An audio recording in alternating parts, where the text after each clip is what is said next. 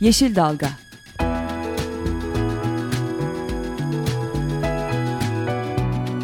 Çevre mücadeleleri üzerine.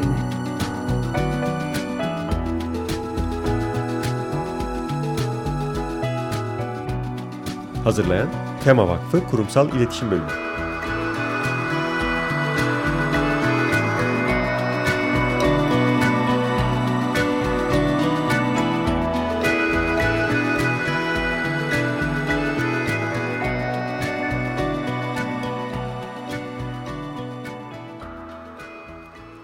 Merhaba sevgili dinleyicilerimiz, Bir Yeşil Dalga programına daha hoş geldiniz. Programı hazırlayan ve sunan ekipten ben Özgül Erdemli Mutlu, bugün sizlerle birlikte olacağım. Geçen hafta çok özel bir konuğumuzu ağırlamıştık. Ev sahibimiz, ortağımız, Açık Radyo'nun kurucularından genel yayın yönetmeni Ömer Madra'yı ağırlamıştık. Bugünkü Yeşil Dalga programında Tema Vakfı gönüllüleri ve aslında Türkiye çapında da gayet tanınan Toprak dedemiz Hayrettin Karaca'yı ağırlayacağız. Hayrettin Karaca bildiğiniz gibi Tema Vakfı'nın kurucularından. Nihat Gökyiğit'le birlikte 1992 yılında Tema Vakfı'nı kurmuştu. Hem kurucularından hem de onursal başkanımız olarak bizlere destek vermeye devam ediyor. Kendisi Yalova'da geçiriyor zamanın büyük çoğunluğunu. Bugün aslında İstanbul'da olsaydı stüdyomuza gelmeyi çok arzu ediyordu. Ancak telefonla bağlanacağız ve çok güncel bir konuyu konuşacağız. Biliyorsunuz son dönemde sellerle birlikte çok medyaya seller yansıdı ve sellerin etkisi, aşırı yağışların etkisi yansıdı ama toprak boyutu, yani verimli toprağın taşınması, üst toprak taşınımı ve bu erozyonla ilgili olarak çok fazla yansımadığını gördük. Onun için biz istedik ki senelerini bu konuya ayırmış olan değerli büyüğümüz, Toprak dedemiz Hayrettin Karaca bizlere görüşlerini paylaşsın, tavsiyelerini iletsin.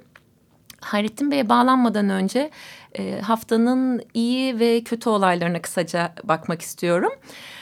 Aslında iyi olay derken çok böyle insana keyif veren diyeyim, güzel bir haberle özellikle Datçalıların heyecanla beklediği çok keyif verici güzel bir doğa olayıyla başlamak istiyorum.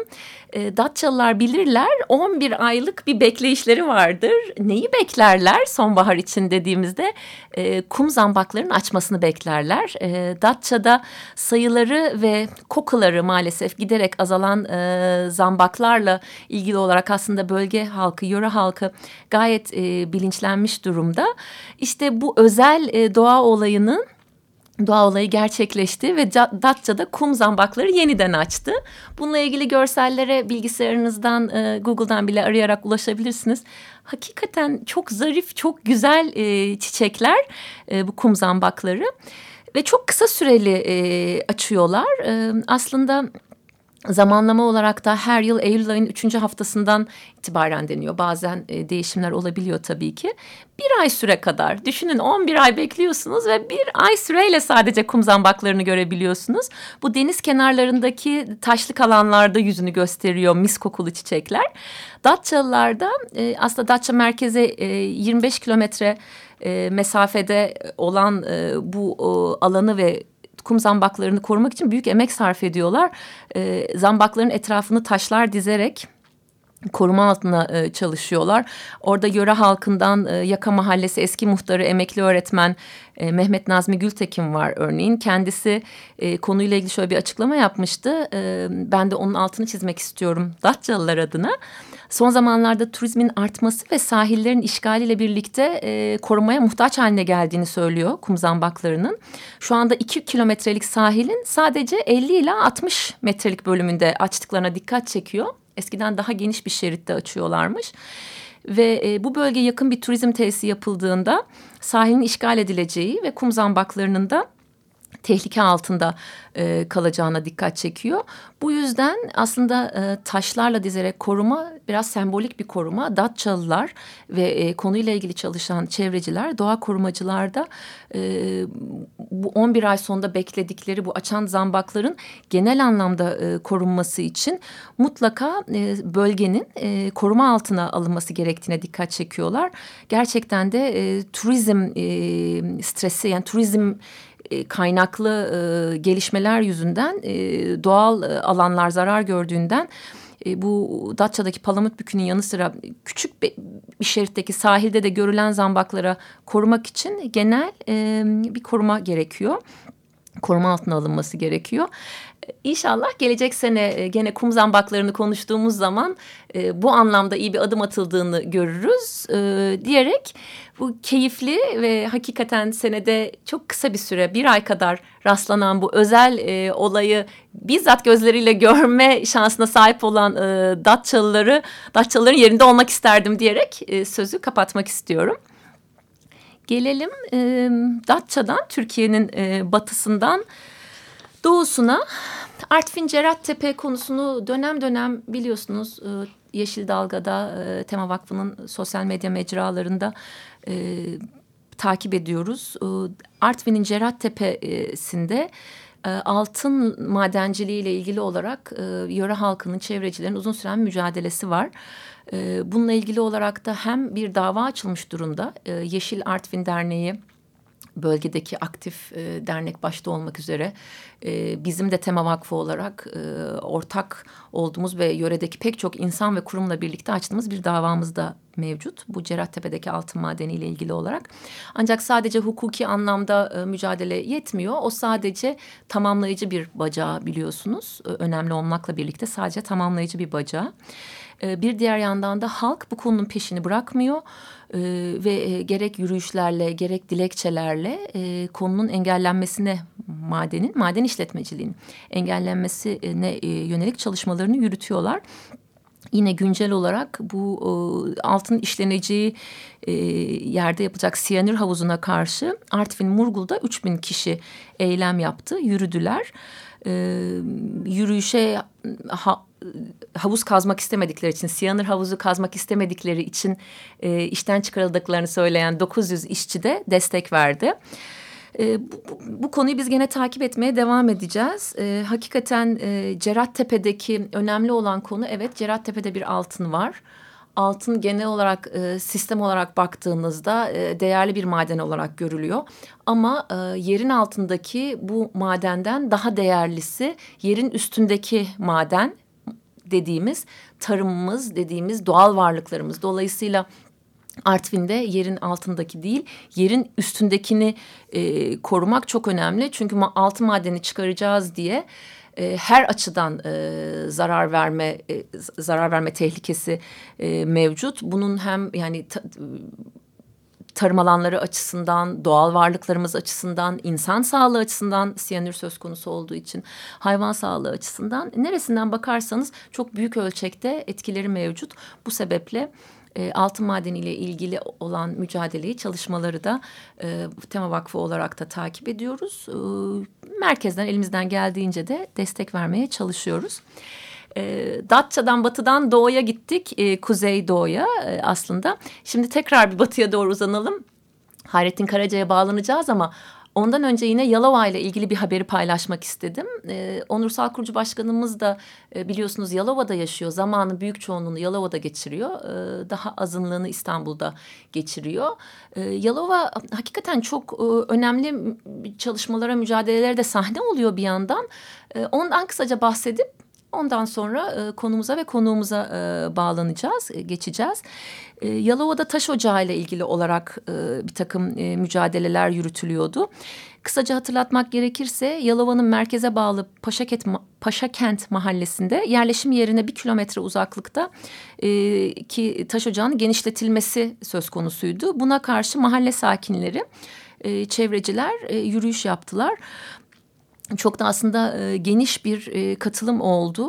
Kurumsal anlamda da bireysel anlamda da Yalova Tema Vakfı, Yalova Platformu, Samanlı Dağları Çevre ve Kültür Derneği üyeleri, mahalle sakinleri bir araya geldiler ve bu taş ocağıyla ilgili olarak taş ocağın işletmesinden kaynaklanan tozu herkesin soluduğunu, 3 tarafı ormanlarla çevrili bir alanda yaşayan, 3 taraf ormanlarla çevrili bir alanda konumlanan Yalova'daki bu toz yüzünden insan sağlığında etkilendiğine dikkat çektiler. Ve taş ocağı istemiyoruz sloganlarıyla yürüyüş yaptılar. Sonra barışçıl bir şekilde dağıldılar. Bu haftanın özetle güzel haberleri ve olumlu ve olumsuz haberleri kısmını burada noktalayarak şimdi Yalova'dan en son haberi verdik. Yalova'da kalalım. Oradaki arboretum, Yalova Arboretum'un kurucusu, Tema Vakfı'nın onursal başkanı Sayın Hayrettin Karaca'ya bağlanalım. Hayrettin Bey merhaba, hoş geldiniz. Merhaba demeyelim de günaydın diyelim. Günaydın, tamam, günaydın diyelim. Günaydın, nasılsınız? Orta karar. Arboretum'da olup da orta karar olunur mu? Biz İstanbul'daki hayatımızla sizin gördüğünüz, sizin yaşadığınız ortamı karşılaştırınca bence harika bir şekilde güne başlamışsınızdır. İşte. Hayrettin Bey, bugün sizleri konuk etmekten dolayı çok onur duyuyoruz. Arzu ederdik ki stüdyoda olalım ama telefonla bağlanarak sizden aslında güncel olarak dikkat çektiğiniz tehlikeli durumla ilgili olarak görüşlerinizi almak istiyoruz.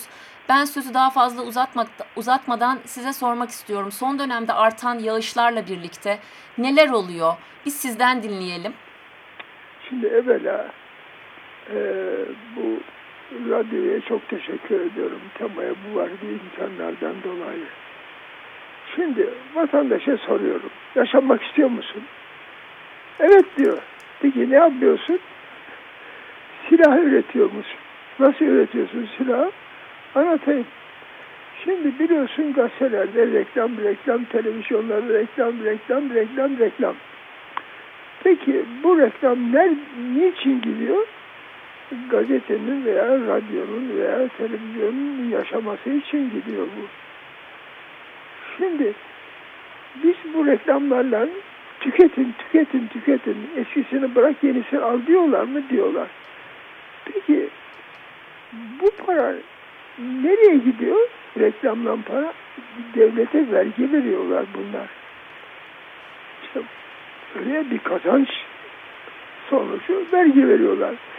Peki beni yani halkı, devletini mutlu etmek, huzurlu etmek için bu imkanı kazanıyorlar vergiden dolayı. Peki ama bu verginin bir kısmı da bir yere gidiyormuş. Sakın kimse duymasın. Silaha veriyoruz. Bakın 2011'deki rakamı biliyorum. Silaha 1 trilyon 100 milyar dolar ödemiştik. 2011'de bu son olanlardan bilgim yok ama bu gittikçe artıyor. Görüyor musun? Ben katilim. Çünkü ben olmazsam, onu almazsam, eskiyi yenilemezsem o halde bu silahı nereden bulacaklar? Bir sır daha söyleyeceğim vatandaşlara. İsveç var, İsveç. Yani bize huzur kazandırmak için neler yapıyorlar. Son derece sosyal bir devlet, değil mi? Ama 76 ülkeye silah ihraç ediyorlar. Eğer silahları satamazlarsa, ellerinde birikirse kendileri gidip mesela Afrika'da kabileleri birbiriyle çarpıştırıyorlar. İşte bunlar sözde hizmet ediyorlar. Sosyal bir hizmet ediyorlarmış bize. Vay. Vatandaşlarım, ben olmazsam bunu yapamazlar. Kabahat bende, katil benim. İhtiyacımdan fazla almayacağım, tüketmeyeceğim ki lüzum olan silah için para bulamasınlar. Hayrettin Bey, bu konularla ilgili olarak evet dönemde dikkat çekiyorsunuz. Bunlarla ilgili olarak da belki başka bir zamanda, başka programda da tekrar gündeme getiririz ama ben bugün aslında biraz da sizden bu toprağın aşınmasıyla ilgili olarak son dönemlerde yaşadıklarımızla ilgili olarak da görüşlerinizi de almak isterim. Son dönemde hakikaten bu artan yağışların şiddeti, ve verimli üst toprağın taşınmasıyla ilgili olarak geçenlerde başka bir programa da çıktınız. Buradan mesaj vermek istersiniz diye düşündük. Görüşlerinizi alabilir miyiz? Efendim, bunu yıllarca evvel yazdılar, bunu ısınacağımızı yazdılar, susuz kalacağımızı yazdılar. Hatta benim elimde bilgiler var. 1952 senesinde yazılmış, dünyanın ısınacağını yazmışlar. Temada da var. Ne kadar bilgi var temada. Susuz kalacağımızı yazmışlar. Efendim bak, buzlar eriyor kutuplarda. Deniz seviyesi 1,5 metre çıkacakmış. Bunlar hepsi var. Kim yapıyor bunu? Para. O büyüyecek. Başka çare yok mu? Ama yazdılar bunu. Temanın yayınlarında var. Biz toplumdan bunu konuştuk. Topluma bilgi verdik. Yazı olarak daha da yine veririz isterseler. Verirsiniz siz gençler. Oldu mu? Tamam. Peki geçen gün de söylediğiniz gibi hakikaten bu verimli topraklarla seneler önce de siz diyordunuz, 22 sene önce vakıf kurulduğu zaman da toprak diyerek başladınız. Seneler içinde hareket büyüdü. Türkiye çapında hakikaten yarım milyonu aşkın gönüllümüzle bizler de o anlamda sizin izninizde yürüyoruz. Neden verimli topraklar önemli? Bu son dönemde insan kaynaklı doğaya verdiğimiz zararlar, yani baktığınız zaman bir takım selleri yaşıyoruz. Doğal olarak erozyonun dışında bir de hızlandırılmış insan kaynaklı erozyon yaşıyoruz. Bununla ilgili olarak da söylemek istediğiniz bazı şeyler var mı? Çünkü çok fazla yerde kapsandığını görmedik. Evet, selleri görüyoruz medyada. Evet, insanların insan hayatına etkilerini görüyoruz. Hani genelde medya çünkü o tip görüntüleri seviyor. Peki doğal anlamda toprağımıza verdiği zararlarla ilgili olarak ne demek istersiniz? Yaşanan sellerin ve aşırı yağışların. Şimdi evladım, toprağa biz ilaç veriyoruz. Bu ilacı vermek için de şirketler para kazanıyorlar. Hangi şirketler? Türkiye'de malum yok öyle bir şirket. İlaç, toprağa ilaçlıyoruz. Tema'nın yapmış olduğu örnekler var.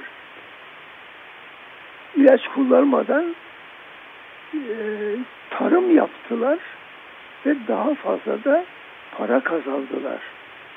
Şimdi Kanada'da başlamış olan bir şey var. Sürmeden tarım. Kanada tarımını sürmeden yapıyor. 60%'ını sürmüyor. Amerika Birleşik Devletleri 30%'unu sürmüyor.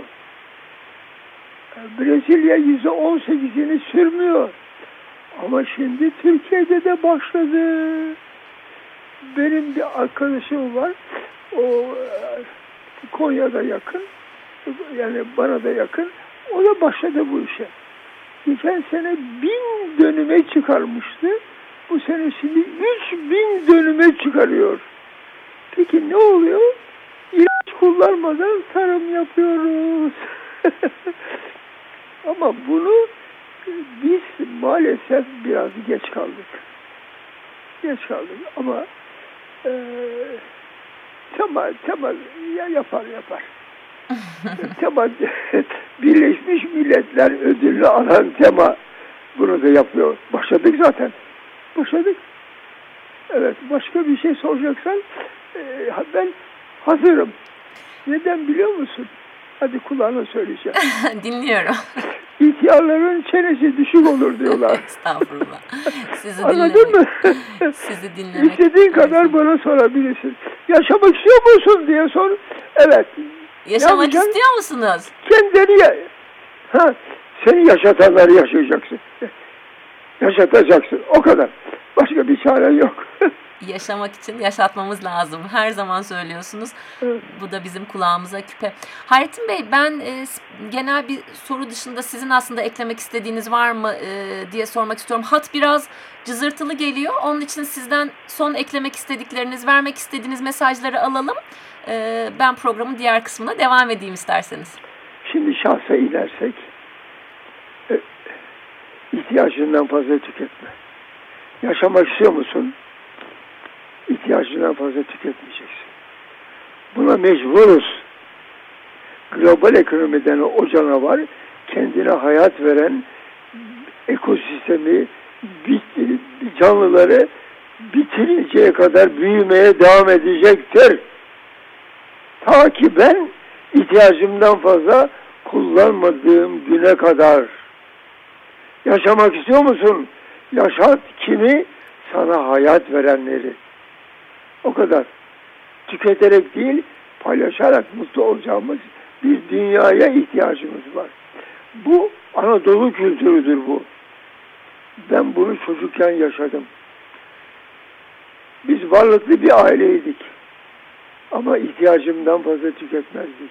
Anacığım beni sabahleyin doyurur. Hadi git oyna evladım der. Ama bana ayakkabı giydirmezdi. Neden? Mahalle çocukların hiçbirisinin ayakkabısı yoktu. Yunan yakmış gitmiş. İşte bu kültür, Anadolu kültürü var. Dünyaya örnek oluyoruz biz. Daha ne kadar konuşayım size. Çok teşekkür ediyoruz Hayrettin Bey. O zaman biz size teşekkür edelim. Onun dışında da sizin başka eklemek istediğiniz varsa, ben aslında burada hala Yalova'da olduğunuz için belki de bir yandan da bu da bir çağrı olsun. Henüz Yalova'da Arboretum'u, Karaca Arboretum'unu görmeyenler varsa da sonbaharda gitmek için harika bir zaman demek istiyorum. Hakikaten yani her gün güzel. Burası bir yer merkezi. 16.200 ayrı ayrı bitki var. Onu görmek hakikaten büyük bir huzur veriyor. Bu vatandaşıma, kişiye. Gelsinler, görsünler. Ne diyeyim başka? Çok burası teşekkür ediyoruz. Ödüller alıyor. Bak şimdi Karaca Arboretum uluslararası 3 ödül aldı. Ya, Karaca Arboretum'un kütüphanesini nasıl anlatayım? Yeni Zelanda'dan, Güney Afrika'dan, Brezilya'dan kütüphanem için geliyorlar. Nasıl anlatayım bunu? Biz sizden daveti almış olduk. Hayrettin Bey, sevgili Toprak dedemiz, Tema Vakfı'nın sayın kurucu onursal başkanı. Bugün Yeşil Dalga programına katılarak bizi çok memnun ettiniz. Çok teşekkür ediyoruz yayınımıza katıldığınız için. İnşallah sonbaharda Arboretum'a ben de gelmek ve sizleri ziyaret etmek istiyorum. Sonbaharın keyfini, o güzel Arboretum doğasında yaşamak ayrı bir keyif olacaktır. Hoşçakalın. Bana bu imkanı verdiğiniz için size çok teşekkür ediyorum. Çok teşekkürler, sağ olun. Evet sevgili dinleyicilerimiz, Tema Vakfı Onursal Başkanı Hayrettin Karaca'yı dinledik. Şimdi kısa bir şarkı arası alacağız. Ondan sonra da programda yer vermek istediğim birkaç duyuruyu yaptıktan sonra programı kapatacağız. Şimdi Tanju Okan'dan dinleyelim.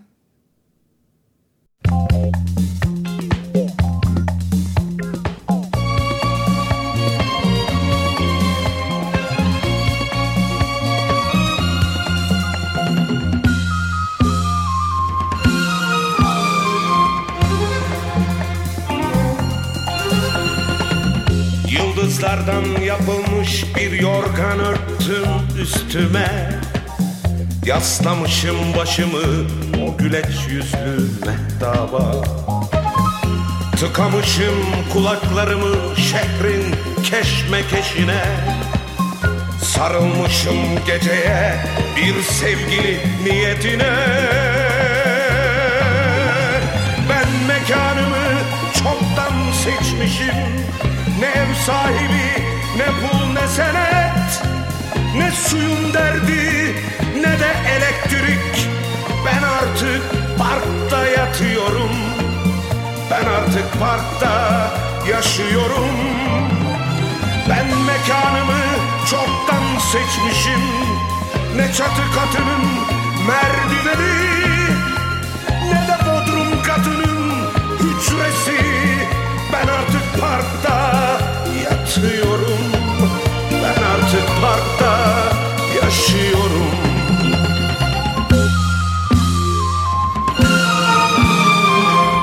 Yıldızlardan yapılmış Yayılmış bir yorgan örttüm üstüme, uzanmışım yeşil çimenlere boylu boyunca.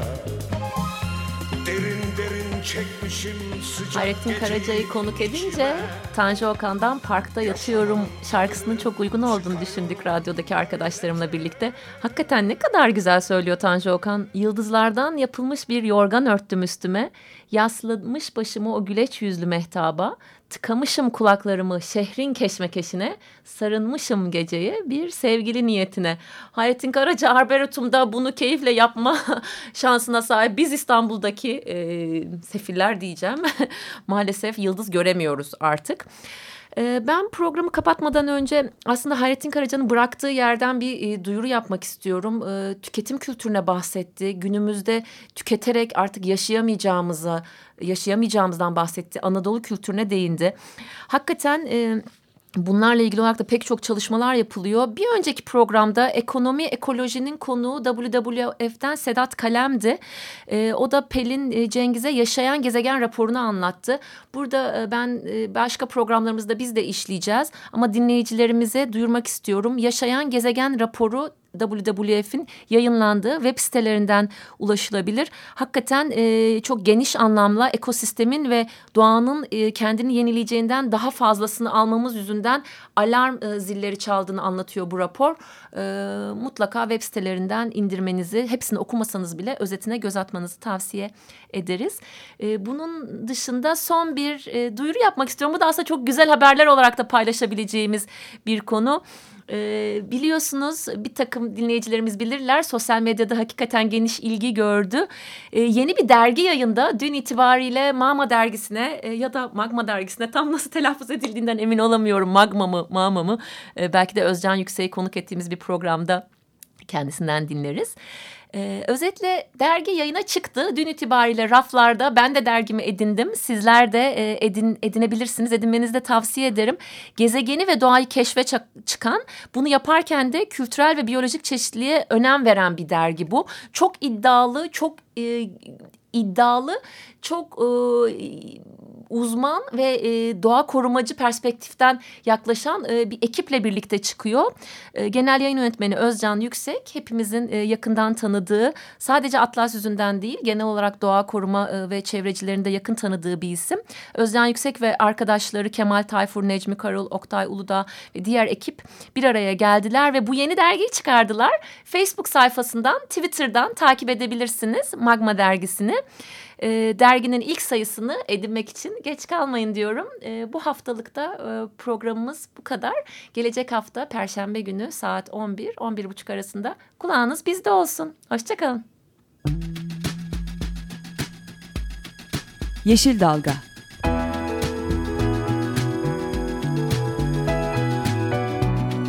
Çevre mücadeleleri üzerine.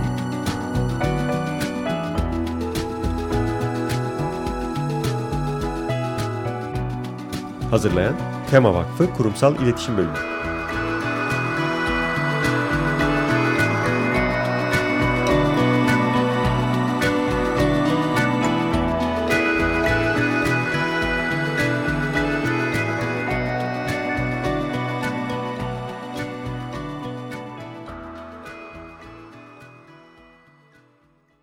Desteği için Açık Radyo dinleyicisi Işık Güllü'ye teşekkür ederiz.